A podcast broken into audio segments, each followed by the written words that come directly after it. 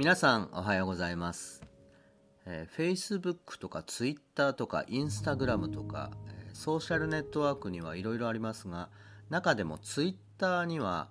えー匿名でやっている人が多いこともあってかなりネガティブな感情が渦巻いている印象です。その分綺麗事ではない本音の部分が垣間見れてえ好んでやっている人も多いんですけど、えー最近コロナ騒ぎになってからは特に批判や怒りの負の感情があらわに出ていて、えー少し見ているだけでもぐったりするほどでした、まあ、そんな中で先日ツイッターを見ていましたら塩谷舞さんという女性がこんなツイートをされていました、えーここ最近でとても嬉しかった楽しかった美しかった面白かったそんなお話を聞かせてください。えーこのツイートに対していろんな人がコメントされていまして、えー久しぶりにラーメン食べて最高とかいい景色が見れてよかったとか子供の成長に喜んでいたりとか、まあ、そんなコメントが入ってましてなんだかほっとしました、えーうちの父親は晩年闘病生活を送っている時に、えー家族に嬉しい話を聞かせてくれと何度も言っていました。日常生活の中ではいろんなことに頭を巡らしてついつい自分と合わない人を指さして愚痴や批判を口にしてしまいますが、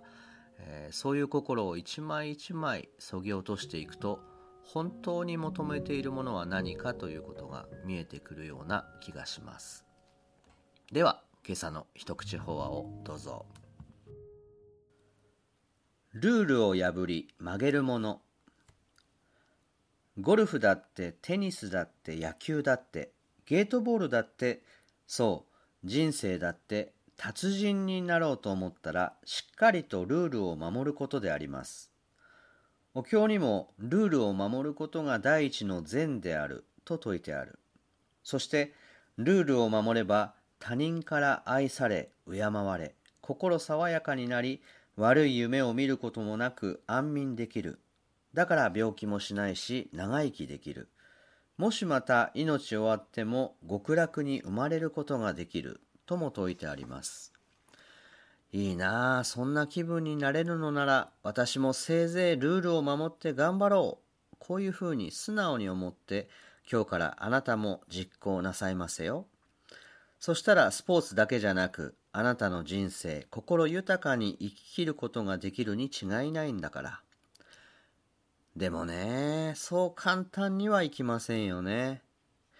そうそう、たかがゲートボールと思われるかもしれませんが、あれだっていろんなルールがあるんです。二度打ちしちゃいけないとか、手で触っちゃいけないとか、打順を間違えちゃいけないとか。ところがこれがなかなか守れない。人が見ていないとつい二度打ちしてみたり、まあこれくらいいいじゃないの、とルール無視をやってしまう。注意されると「ごめんなさい」とは素直に言えない「何さ遊びでしょ?」という気になってしまう。遊びでこれくらいのルール違反をしているのなら人生本番でもっとすごいことをやらかす可能性ありということなんだけどここのところがわからない。で我を張って自分を正当化してしまいにはこのルールがいけないんだとルールを裁いてしまう始末です。いや、本当に最近までゲートボールの全国統一ルールってのがなかったんです。こっちのがいい、そっちのはダメだとやり合っていて、どうしても決まらなかったんだそうですが、こうなると、うちの子供と一緒だなぁと思う。境内で野球をしているのを見ていると、ありゃあ野球をやっているんじゃないね。まず、チーム分けのじゃんけん。ここで勝ったらどうする？負けたらどうのとルール作りが始まる。ところが自分の気に入らないようになるとちょっと待った！もう一回今度はこういう具合にとなってプレーボールまで30分くらいかかる。そしていよいよゲームが始まると投げ方打ち方走り方こういう場合はアウト。こうなったらホームランというふうにルールを決める。で決まったかなと思ったらまたまたちょっと待ったこれじゃあつまらないから今度はこうしようなんて始まってまたじゃんけんかなんかやりだして挙句は喧嘩で誰かが泣くまあこれの繰り返しなんですよね。野球をやっているんだか、ルール作りをやっているんだかわからない。しかし、大人の世界もどうやらこれの連続みたい。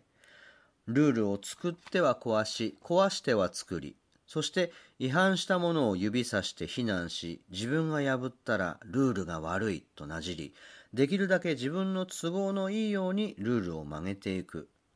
ああ、そうか。こんなことしているから私たち、